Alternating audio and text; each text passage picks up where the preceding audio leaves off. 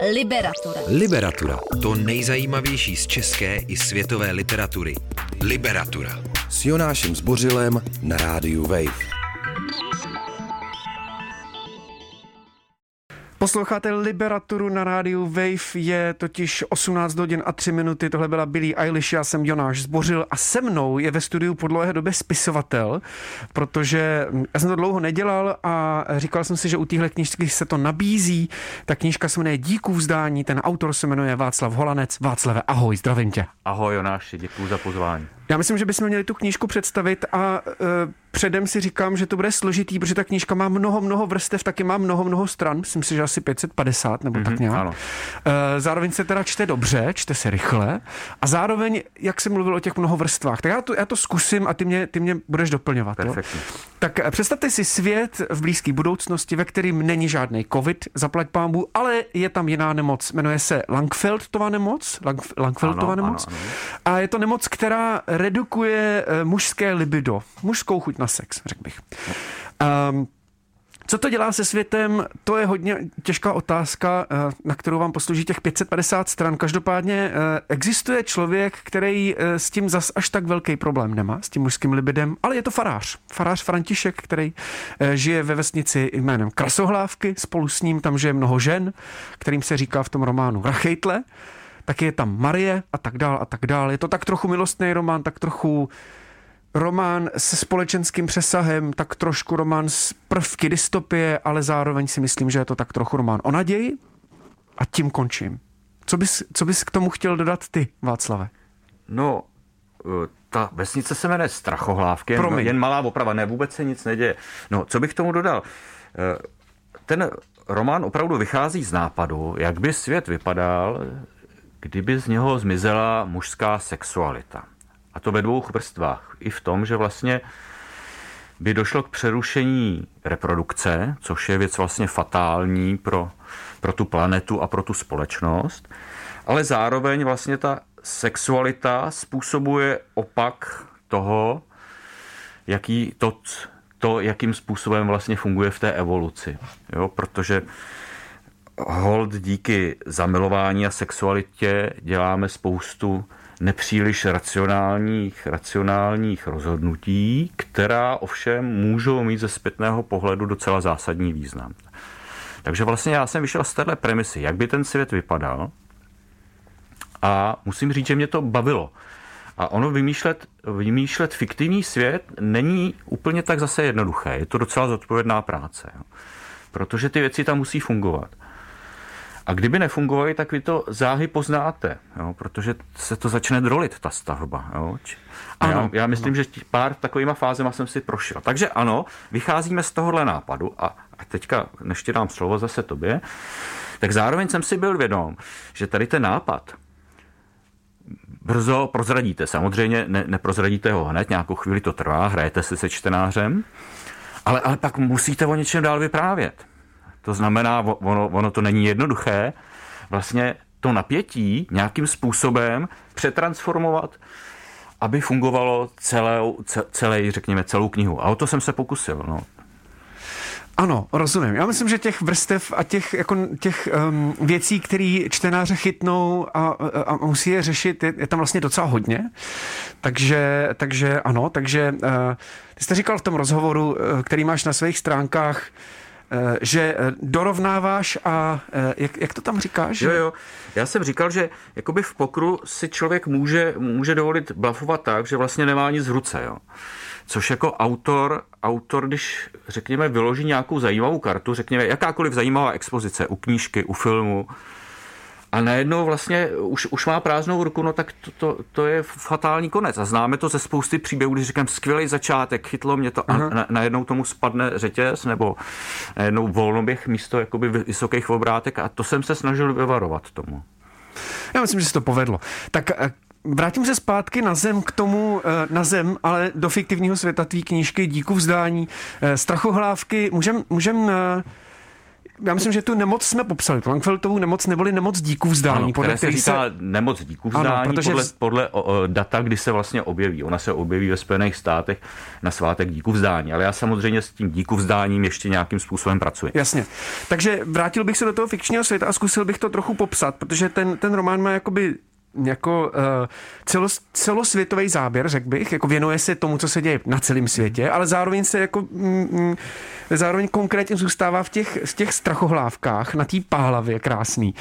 Um, kde zároveň teda naproti přes břeh uh, té přehrady najednou vznikl, vznikl jako čínský hotelový komplex a vypadá to tam teda úplně jinak uh, v té blízké budoucnosti.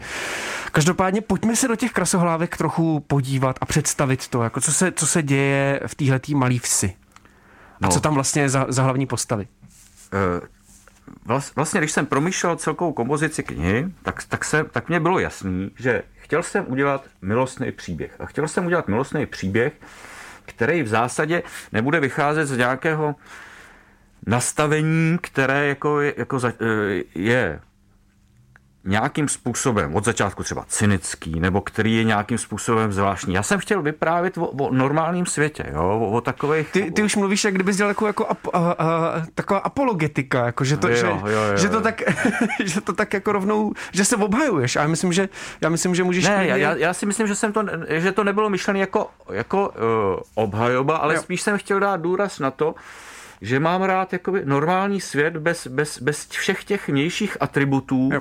který občas jakoby vidíme všude kolem sebe, u filmu, u, u literatury, jo, že, že mě zajímá ten vnitřek, jo, a já jsem se, jakoby samozřejmě, řekl jsem si ano, pro mě to číslo jedna bude milostný příběh.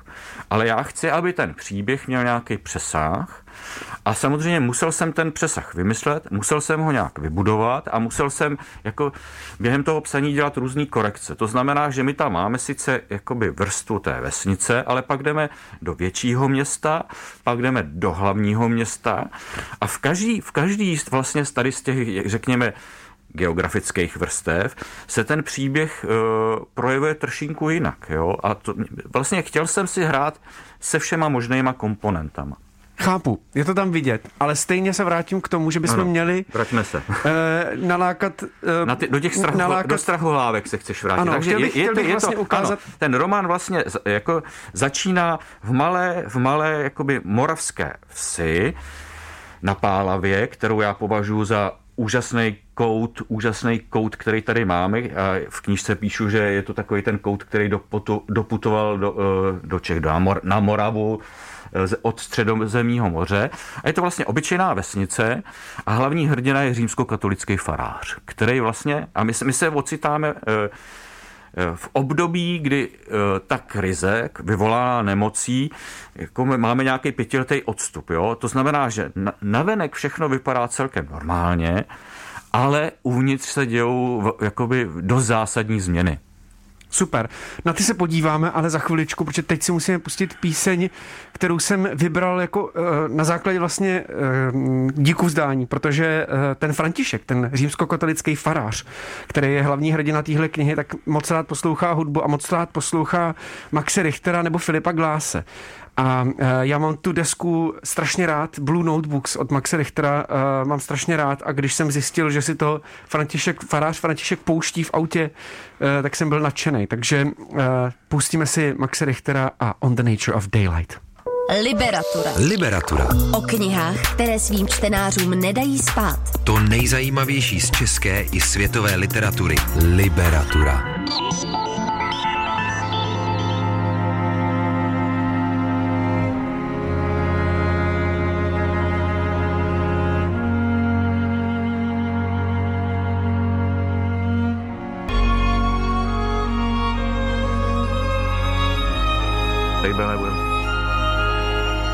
Tak eh, tohle jste asi v playlistu Rádia Wave ještě nikdy neslyšeli. Max Richter on the Nature of Daylight z desky The Blue Notebooks. Eh, poslouchají, eh, poslouchají František, je to oblíbená deska Františka, faráře Františka, což je hlavní hrdina knihy Díků vzdání, o které se dnes v Liberatuře bavíme s jejím autorem Václavem Holancem.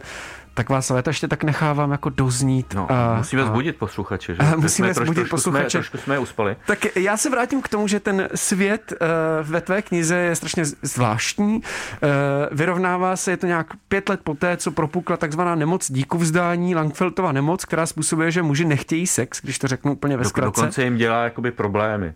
Dělá jim problémy, třeba, třeba zvracej. Ano, třeba například, ale moc to tam jako to zase nerozebírám. Jako to. Jasně. Každopádně v jaký, v jaký kondici, jsi, jsi tím vlastně jakoby končil před, před písničkou, v jaký kondici takový svět je? A teď e, nemyslím možná nutně tak, strachohlávky jsou jedna, jedna kapitola, že jo, jakoby mm-hmm. jedna vrstva, víme, že tam ty, e, že tam e, těm, těm ženám, který chodí za farářem Františkem na takový terapeutický mm, sezení, řekl, řekl bych, nebo na takový pravidelný ano, scházení ano, ano. se, tak těm, těm, těm se tam říká rachejtle. Um, jak, v jaký kondici teda svět je teďka? Jsi to trošku popisoval. Úplně zjednodušeně vlastně jako je, je to poprvní vyrovnání s takovou realitou, kdy, kdy vlastně člověk jako jedná do určitý míry Eh, spontánně a pak vlastně mu, mu začínají docházet ty hrozivé věci. Tak já si myslím, že je to přesně v tomhle tom. Ale, ale pro mě je tam důležitý, že vlastně navenek všechno vypadá téměř normálně. Jo? To znamená, že i pro mě jako autora to znamenalo, že jsem tam mohl pracovat jakoby s jemnýma prvkama. Jo?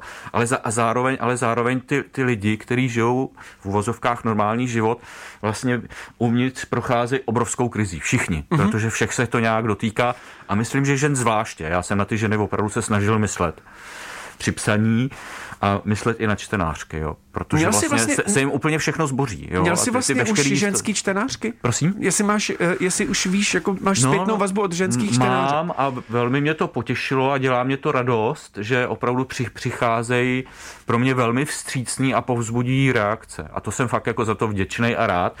Byť, jak říkám, nikdo z přátel a kamarádů ti neřekne Václavě, napsal si průšvih, jako jo. Ale jako já zase každýho znám, takže si umím trošinku odfiltrovat a Obecně se vždycky snažím, jako, e, když pracuji a dostávám zpětnou vazbu, tak trošinku oříznout úplně negativní, protože to, to potom je depka, to člověk nemůže nic dělat. A zase si ubírám i z, i z těch velmi pozitivních, abych nepropadl nějakému sebeklamu, který je taky strašně nebezpečný. Tak... Ale mám, mám radost, mám radost, jako jsou příjemné, příjemné zpětné vazby teď. Ty tady máš, mimochodem, eh, ty jsi mluvil o tom, o té práci, já jsem úplně zapomněl říct, že jsi spisovatel a scénárista. Eh, máš za sebou knížku Herci a také mnoho, mnoho scénářů, ale zpátky eh, k díku vzdání.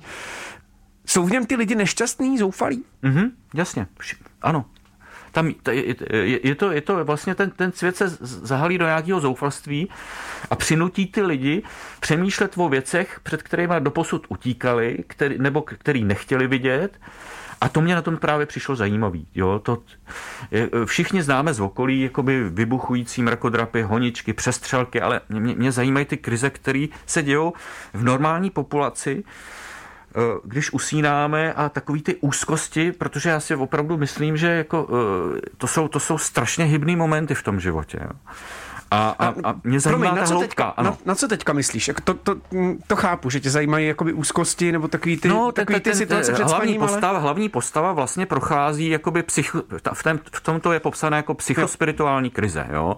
což je vlastně, že se vám zboří svět a eh, aby, abych nebyl obviněn, že fabuluju příliš, tak opravdu jakoby to, to, o čem píšu, má nějaké reálné základy. Tam vlastně vystup, vystupují hlasy, který na toho Františka mluví a rozmluvají mu s ním.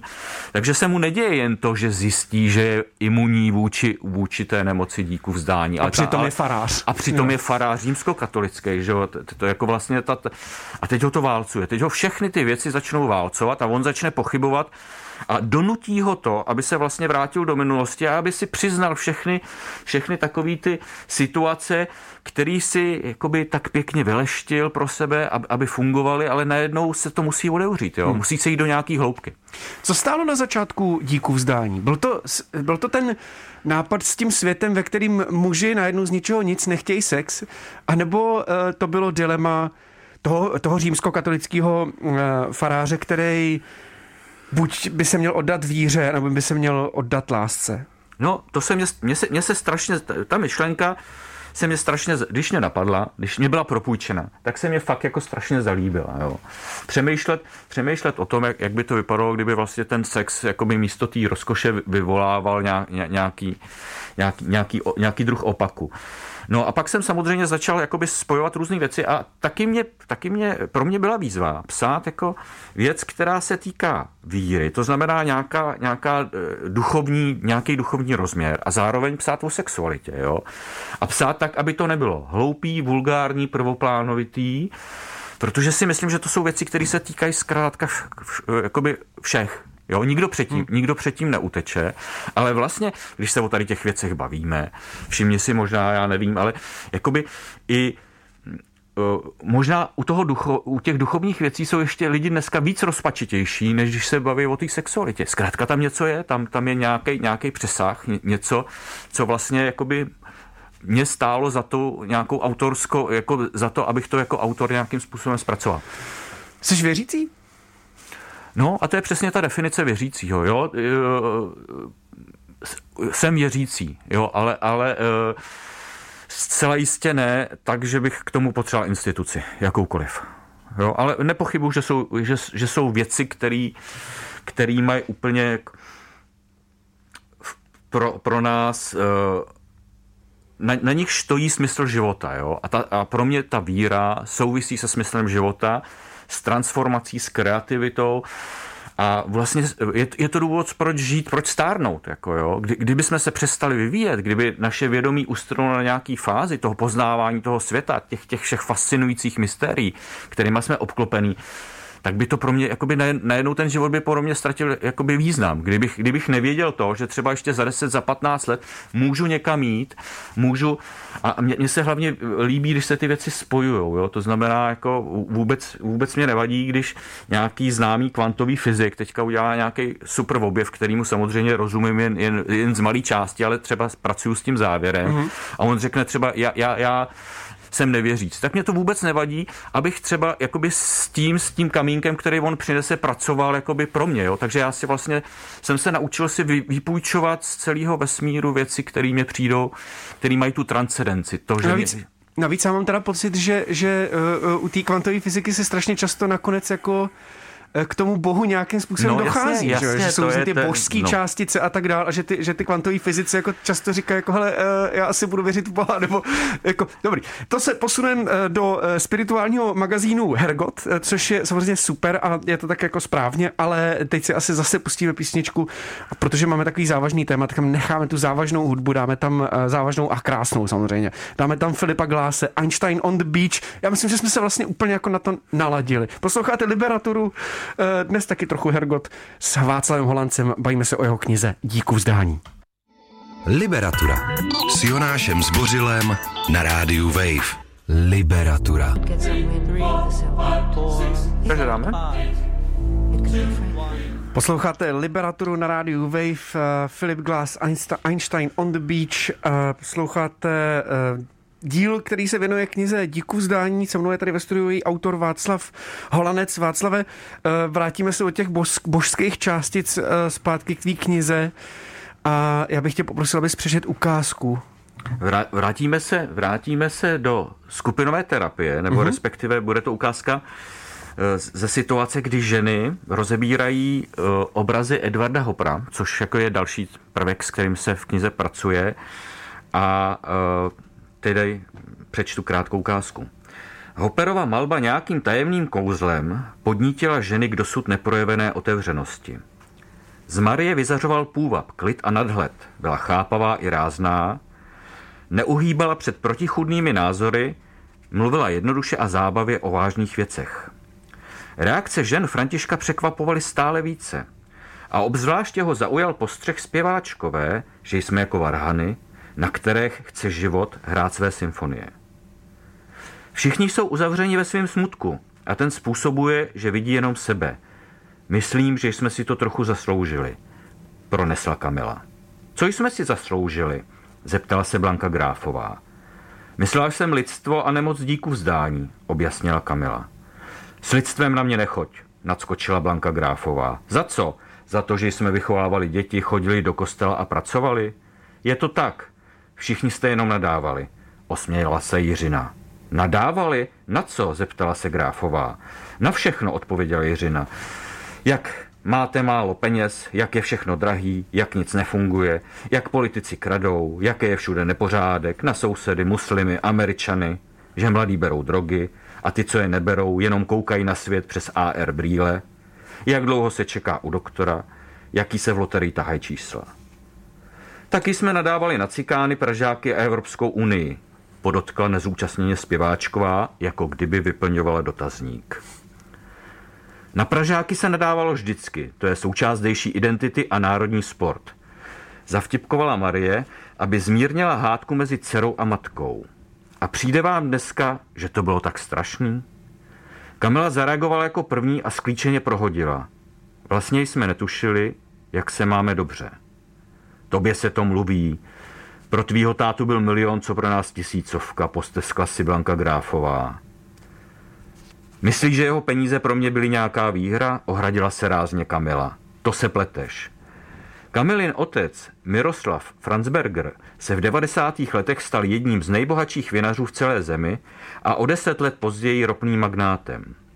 Zakoupil podíl ve společnosti, která hledala na jihu Moravinová ložiska ropy a plynu. Hledala a našla. Ani Blanka Gráfová však nepocházela z rodiny, která by zápasila s nedostatkem. Vesnice na Jižní Moravě patřily k těm nejbohatším v zemi, rozdíl mezi vybydlenými vesnicemi na severu Čech a prosperujícími na jihu Moravy byl na konci 20. století značný a připomínal rozevřené nůžky mezi severem a jihem Itálie. Jen se světovými stranami to bylo v Čechách a na Moravě opačně, aspoň co se týkalo vesnic, jich byl na tom dobře. Souhlasím, u toho se zastavíme, poznamenala Marie. Naši předkové žili v daleko těžších podmínkách a přitom si stěžovali méně než my. Před příchodem nemoci díku vzdání jsme se přestali těšit z obyčejných věcí a možná přišel trest. To se mi nezdá, zaprotestovala Blanka Gráfová, její odpor však ztrácel na důrazu. František slyšel názory Ivany Cuprové. Když cénu opustí ten, kdo nás uvádí do úzkých, vynoří se někdo, kdo obratem převezme jeho roli. A ti, kteří se považují za protivníky, si jsou nejvíce podobní. Není snad na čase, aby se každý z nás zamyslel nad tím, co by dnes udělal jinak? Zeptal se nahlas František a rozhlédl se po místnosti. Dívka v bikinách na obrazu donutila i jeho k zamyšlení. Připomínala mu hráčku vodního póla a nejen to. Začnu u sebe. Jak víte, mám poměrně velkou sbírku dálkových ovladačů. Začal jsem je sbírat ještě během studií na bohoslovecké fakultě. Moje sběratelská vášeň byla projevem také něčeho, nad čím bych se měl vážně zamyslet. Marie na něj překvapeně pohlédla. František pokračoval. Když mi bylo asi 14, tak jsem si představoval, že když si na koupaliště vezmu dálkový ovladač a zmáčknu správné tlačítko, tak budu mít svalnaté opálené tělo. A ještě jiné věci mě u toho napadaly. Ale o těch se tady asi nehodí mluvit. Právě naopak, zde je to nejlepší místo, potřásla hlavou Marie. František se zarazil, přemohl rozpaky a přiznal, na ovladači je spousta tlačítek a na koupališti bylo mnoho hezkých dívek. Liberatura. Liberatura. O knihách, které svým čtenářům nedají spát.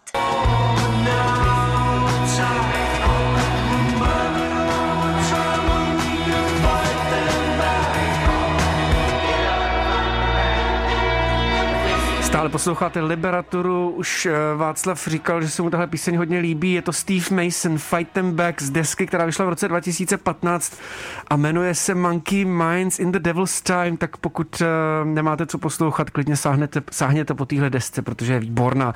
Ale zpátky od hudby k literatuře, uh, díky moc za tu ukázku, která končila tím, těma dálkovým ovládáním a jedním z těch, jedním z těch mnoha přiznání, na cestě františkou psychospirituální krizí ve světě, který je strašně složitý, strašně zvláštní, postižený Langfeltovou nemocí, která je možná horší než covid, protože, aspoň hypoteticky, protože postihuje uh, muž, protože postihuje úplně všechny, přesně tak. Um, takže v té ukázce jsme měli ty takzvaný rachejtle, který jsou s Františkem na jednom z pravidelných sezení a jedna z těch žen řekne něco ve smyslu možná, že jsme si to trochu zasloužili protože jsme pořád brblali, byli nespokojení, eh, na všechno nadávali a tak dál. Je to jenom takový plásnutí do vody, nebo na té poznámce něco je? Ne, ne, ne, to je, to je jedna...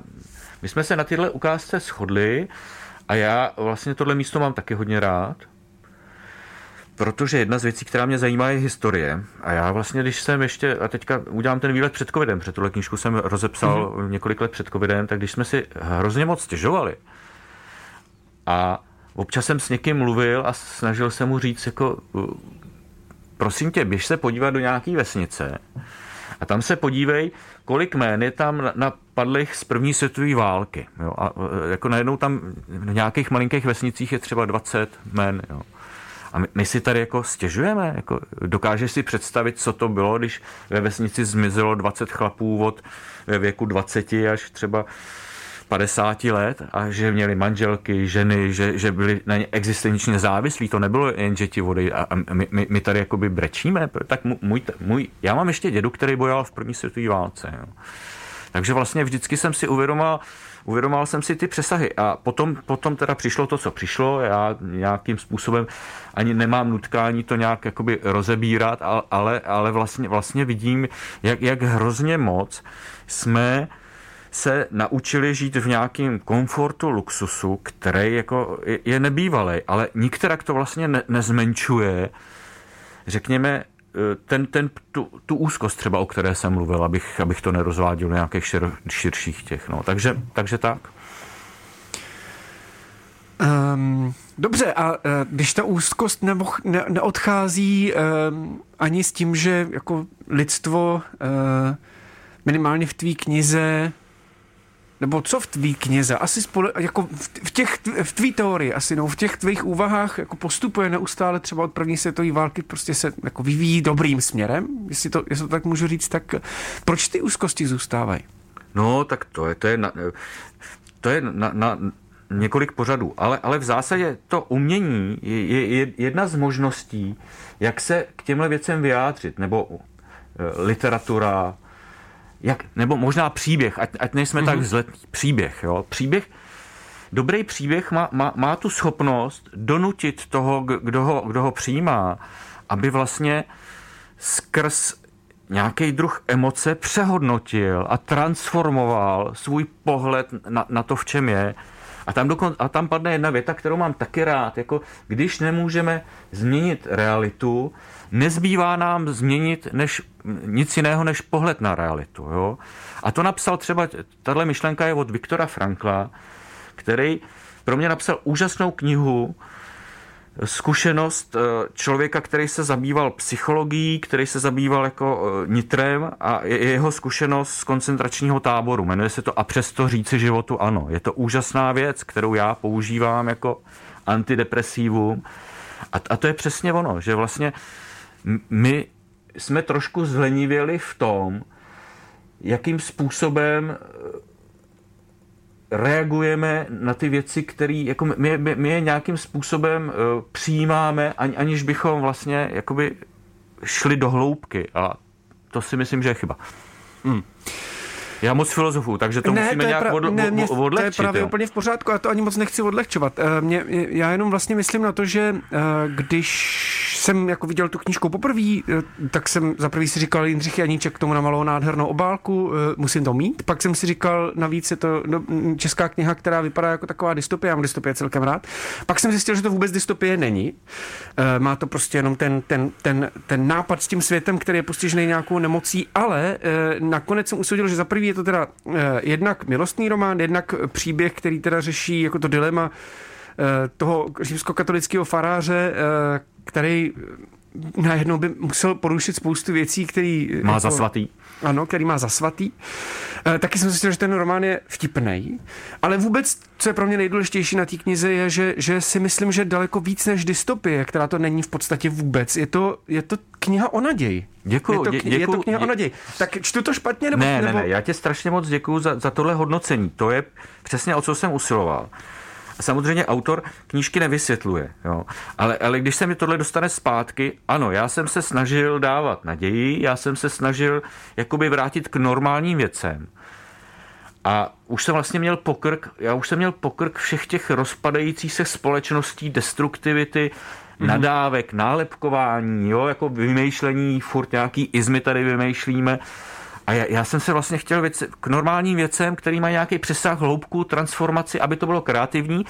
Jako, myslím, že čtenář se nemusí bát, že by se u toho jakoby nudil, jako já jsem se snažil opravdu, aby se to dobře četlo, aby, aby se občas zasmál, aby tam byla nějaká nadsázka, ale zároveň jsem se snažil, abych nikoho neurážel, nedělal si z někoho laciný legrácky. Zkrátka to já nepovažuji za svůj styl. Musím říct, musím ti upřímně přiznat, že ti to všechno věřím, ale zároveň jsem se bál jedný jediný věci, protože uh, už, už podle mě jako od první stránky, kdy, uh, kdy, kdy vlastně víš, že jsou tam takzvaný rachejtle a ten jeden, ten jeden, to jedno v uvozovkách pako, ten římskokatolický farář, tak, tak si říkáš, dobře, tak uh, bude to nálepka jako uh, šílených hysterických ženských a uh, chlapa paka, paka um, který uh, který doufá, že přes dálkový ovládání bude ovládat všechny ženský. Já to záměrně tedy zjednodušuju, ale Eh, jak mluvíš o tom nálepkování, tohle se třeba nebál? Hele, nebo, hele, já ti vysvětlím ty rachejtle. My tady furt mluvíme o rachejtlích. Tak, a přesně. To je úplně,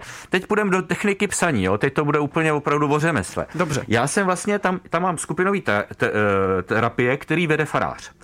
A ta, já bych musel tam rozehrávat 20-30 ženských, mluví Mařenka, to, to bych tam vnes Jasně, takových poc a takový zmatek. Takže já jsem udělal pěvecký soubor ve vesnici Rachejtle a v momentě, když jsem vlastně chtěl nechat mluvit tu ženskou část vesnice, tak jsem tam měl Rachejtle. Řekla jedna z Rachejtlí. Jo. Takže to opravdu, jednak se, jednak se mě líbilo pojmenování ženského pěveckého spolku Rachejtle, který zpívají nejen lidové písničky, ale nebojí se ničeho.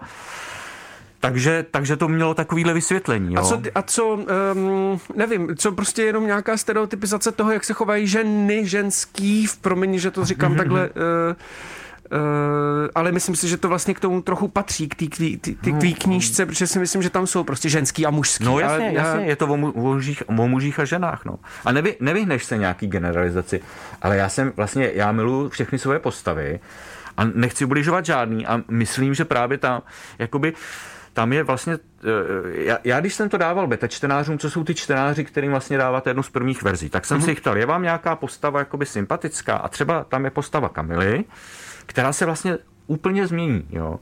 A, a právě se mě dostalo, právě se mě dostalo jako, ano, to je, to je přesně ta, sympa, to je ta sympatická, která se mě nejvíc nějakým způsobem mm-hmm. oslovila.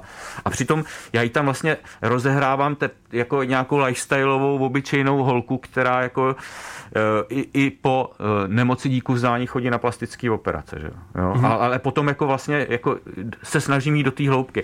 A, a, to, a myslím si, že tohle e, je i v případě té starostky, která taky zprvu vypadá jako eh, nepřítel Františka a všechno potom je trochu jinak. Pustíme si další písničku a pak se ještě vrátíme k románu Díku vzdání. Liberatura s Jonášem Zbořilem na rádiu Wave. Liberatura.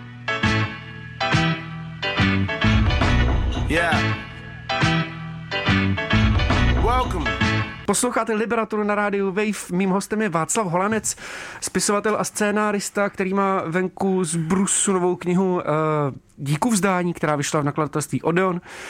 A um, my jsme tady rozehráli tu naději a už jsme se bavili při písničce o tom, že uh, před několika týdny nebo před asi měsícem tady byl Kamil Fila, filmový publicista, uh, který se mnou mluvil o dystopích, antiutopích a utopích a o tom, jak těch dystopí je strašně moc a jak by si vlastně přál, aby, um, aby lidi zase začali chodit s nějakýma vizema, aby začali zase nad budoucností přemýšlet když ne pozitivně, tak třeba konstruktivně. Ale pozitivně, já bych se vůbec nebál Tak se neboj, dobře, ne, nebojme, ne. Se, nebojme se slova pozitivně. A e, vlastně si myslím, že kdyby věděl o tom, že vyšla tvoje knížka, takže by se asi zaradoval, že, že, e, že je to knížka o naději. Myslíš si, že v té knize Dobře, nebudeme prozrazovat knihu, ale jako já jsem se o to snažil. Co, co, co, já co nějaký se, vize já, do, já, do budoucnosti? Já jsem se právě o to snažil aby ten čtenář, který si to přečte, vlastně uh, si řekl, fajn, má smysl se nějakým způsobem potkat se životní krizí, jo, nebo projít si něčím. Ono, ono v tu chvíli, když něčím procházíme, tak bychom nejradši od toho utekli, ale uh, někdy při zpětném pohledu vlastně zjistíme, že, že, že to byl přesně ten impuls, který nás donutil, abychom se podívali na ten svět s jinou perspektivou a abychom si vlastně uvědomili, že existuje spousta věcí a příležitostí, který v daný moment, když právě se potýkáme s něčím opravdu těžkým, nevidíme. Jo? A tomu já právě říkám ten moment té transformace, nebo to, že po, eh, dostaneme vlastní vědomí a pohled na svět, na to, co nás všechno obklopuje, na nějakou, řekněme, jinou úroveň, vyšší a že, že, že ty vidíme, že, že povodejdeme a řekneme se, no jo, tak vlastně ono taky z tohohle pohledu ta věc vypadá trošku jinak. Začneme chápat, že táhneme za sebou nějaký životní příběhy a přestaneme se nálepkovat, urážet. Jako, to je hrozně vyčerpávající a já, já si právě myslím, že ta moje generace už to moc neumí a mám kolem sebe spoustu mladých, skvělých lidí a kde, kde vidím, že vlastně tenhle svět, který, který, který vám tady předáváme, do, docela si myslím v blbý kondici, tak chovám právě naději, že uh, se to změní k lepšímu. Jo? A nej, nejde přesto jiná, dle mého názoru, cesta, než, než měnit to v hlavě. Jako, jo. Ty jsi mluvil o svých vrstevnících nebo svých generaci. Hmm. Myslíš si, že... Uh, a zároveň mluvím i o tom, jak, jak tak, myslím, že to, teď nevím, kdo to byl, jestli Kamila nebo Bára nebo Kerá z Rachytlí říká to s tím, uh, možná, že, jsme, že si za to trochu můžeme sami. Která to říká? Nepamatuješ si to? Eh, to, to říká, my, myslím, že to říká buď to Kamila nebo Jiřina. Ale teď Jiřina, teď, tak. Jiřina každopádně, říkají, ano, každopádně, každopádně mluví o tom, o tom jakoby nadávání. Myslíš si, že se, že se uh, tvoje generace moc vsteká? Nebo no, že, jasně, ten, že ten problém jasně, je jako to, ve, to, ve vsteku? Bohužel, mrzí mě to, co teďka řeknu, ale jako eh, ta naše generace už tu změnu nechce. Nechce. Já, já, tím, já tím hodně trpím, protože bych rád měnil věci k lepšímu, ale třeba i malý, jako to se ne, nebavíme o tom, že hned změníme svět, jo. Mě, mě fascinují lidi, kteří chtějí jakoby řídit, řídit státy, planety a pak jako doma neumějí zalít kitky, jako jo. Ale eh, to teď... by se moje žena asi smála, kdyby to slyšela. Já jsem minulý týden přelil kitky velmi zásadním no, způsobem. No přelití je něco jiného, to jim dáváš víc, to jim dáváš víc péče, než potřebujou, jo? To, to, jako, to, to je... Ne, ne, vraťme se, vraťme se k tomu, vraťme se k těm generačním vě, věcem, jo? A já vlastně vidím tu neochotu k změně a opravdu, opravdu, op, nemluvím samozřejmě o všech, jo? Ne, nemám rád generalizace, jo? A, ale vlastně takový to, smíření se se stavem věcí v mojí generaci a čím, a čím jdu ještě vejš, tak je to horší, tak to teda jako je katastrofa zkrátka. S tím se musí něco dělat. A musí se, musí se pro Boha začít, každý musíme začít u sebe. Jo? Já, nevěřím, já nevěřím to, že, že změnu dosáhneme tak, že začneme chodit v ostatním říkat, co mají dělat. Jako jo. Každý se musí nejdřív říct, tak fajn, tak co já udělám v životě, abych, aby byl víc kreativní, abych prožíval víc radosti, abych jakoby si zlepšil empatii, abych jakoby víc cítil ty věci, jo. Tak, takže jako a ta co, literatura co je ten, ten, ten prostředek k tomu, že co to dělaj, můžeš změnit. Co dělají ty postavy, ty tvoje postavy k tomu, aby se, aby se jakoby nezbláznili, aby se uh, neuvstekali nebo ne, ne, neprošli tou frustrací, o který tady uh, asi mluvíš nebo mluvíme? No, já, já si právě myslím, že ten František, který projde nějakou, řekněme, úplně jedinečnou zkušeností, která samozřejmě je v nějaký nadsázce, tak on jim vlastně dává recept, podívejte, ten, ten život můžete změnit k lepšímu. Jo? I přesto, že to bolí, i přesto, že to v ten daný moment nevidíme, i přesto, že jakoby si myslíme, že to nemá smysl. Jo? A v každé, každá situace má smysl. Jako, když právě člověk čte takový ty nejdojímavější paměti z těch koncentračních táborů, tak jako mě, mě z toho fakt jako razí. Já vůbec nevím, jak bych v té situaci reagoval. Ale oni tam říkají, jako pořád se měla na výběr, jako, a je to situace, z který fakt jako mě razí. Co děláš ty, aby se udržel uh... No, abys, abys udržel to, to, o čem mluvíš, o tom jako, abys udržel tu, to, no to nevstekání se, to, to jako no, ne, ne, ne, nedostávání se do frustrace. No, snažím se. Já jsem jako někdy jsem hodně cholerický a mrzí mě to, ale třeba se snažím jakoby přiznat chybu. Snažím se říct, ale tohle jsem udělal špatně, tohle mě mrzí a, a to se bavíme jen o tom, že jakoby ve vztahu třeba k dětem nebo, ne, nebo to. Jako. Hm. A já, já, já jako nenacházím moc lidí, kteří řeknou, já, jsem, já se dokážu mílit, já jsem tohle udělal špatně, promiň, mrzí mě to. Jo. Ale to, to musíš cítit, že jo? Jako, jo, to mrzí mě to, ta druhá strana to pozná. Taková ta formální omluva vůbec nefunguje v té společnosti, jo.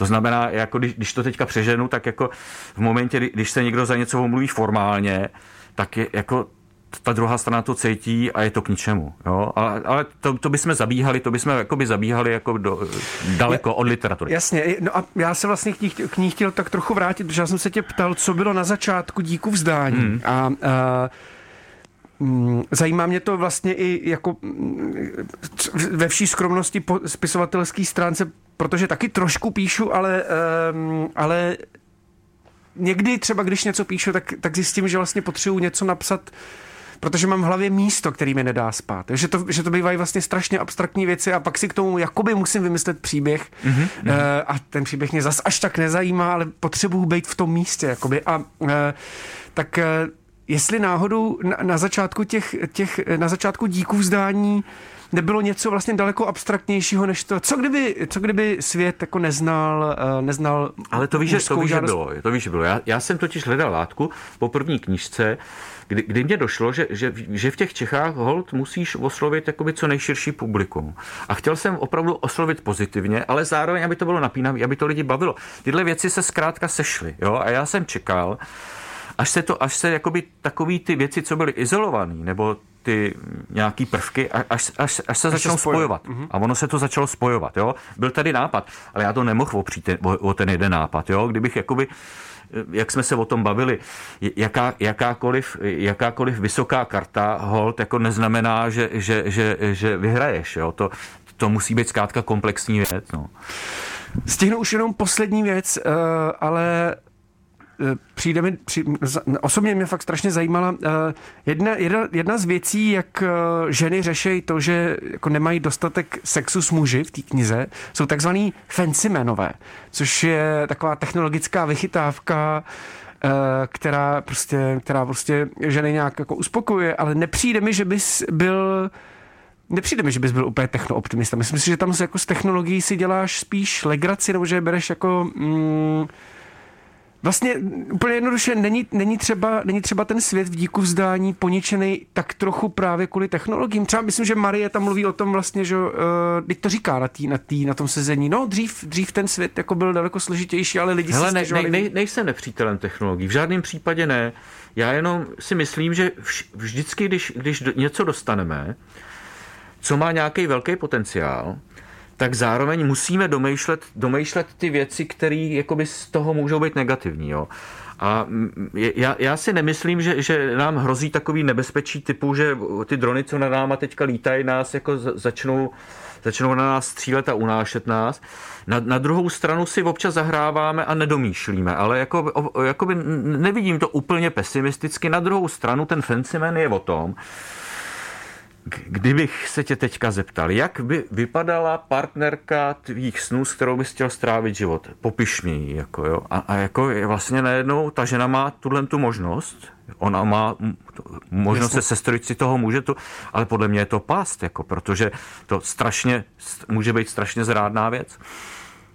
Dobrý, takže, to není, takže to není jen o fyzickém uspokojení. Jo? Je, je, to, je to vlastně o, tý, o tom, co vše, na, na co všechno je to napojené. Jasně, ta, ta... Že, že vlastně můžeš velmi rychle dosáhnout nějakých svých snů no, jasně, teoreticky. No, a, no.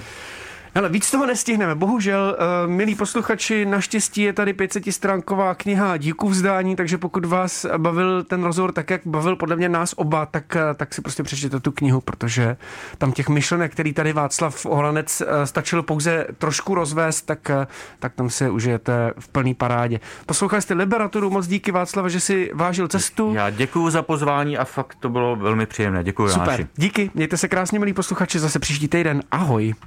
Čteš si v tramvaji, ve vaně i pod peřinou? Přidej k tomu podcast Liberatury a poslouchej kdykoliv a kdekoliv. Více na wave.cz lomeno podcasty.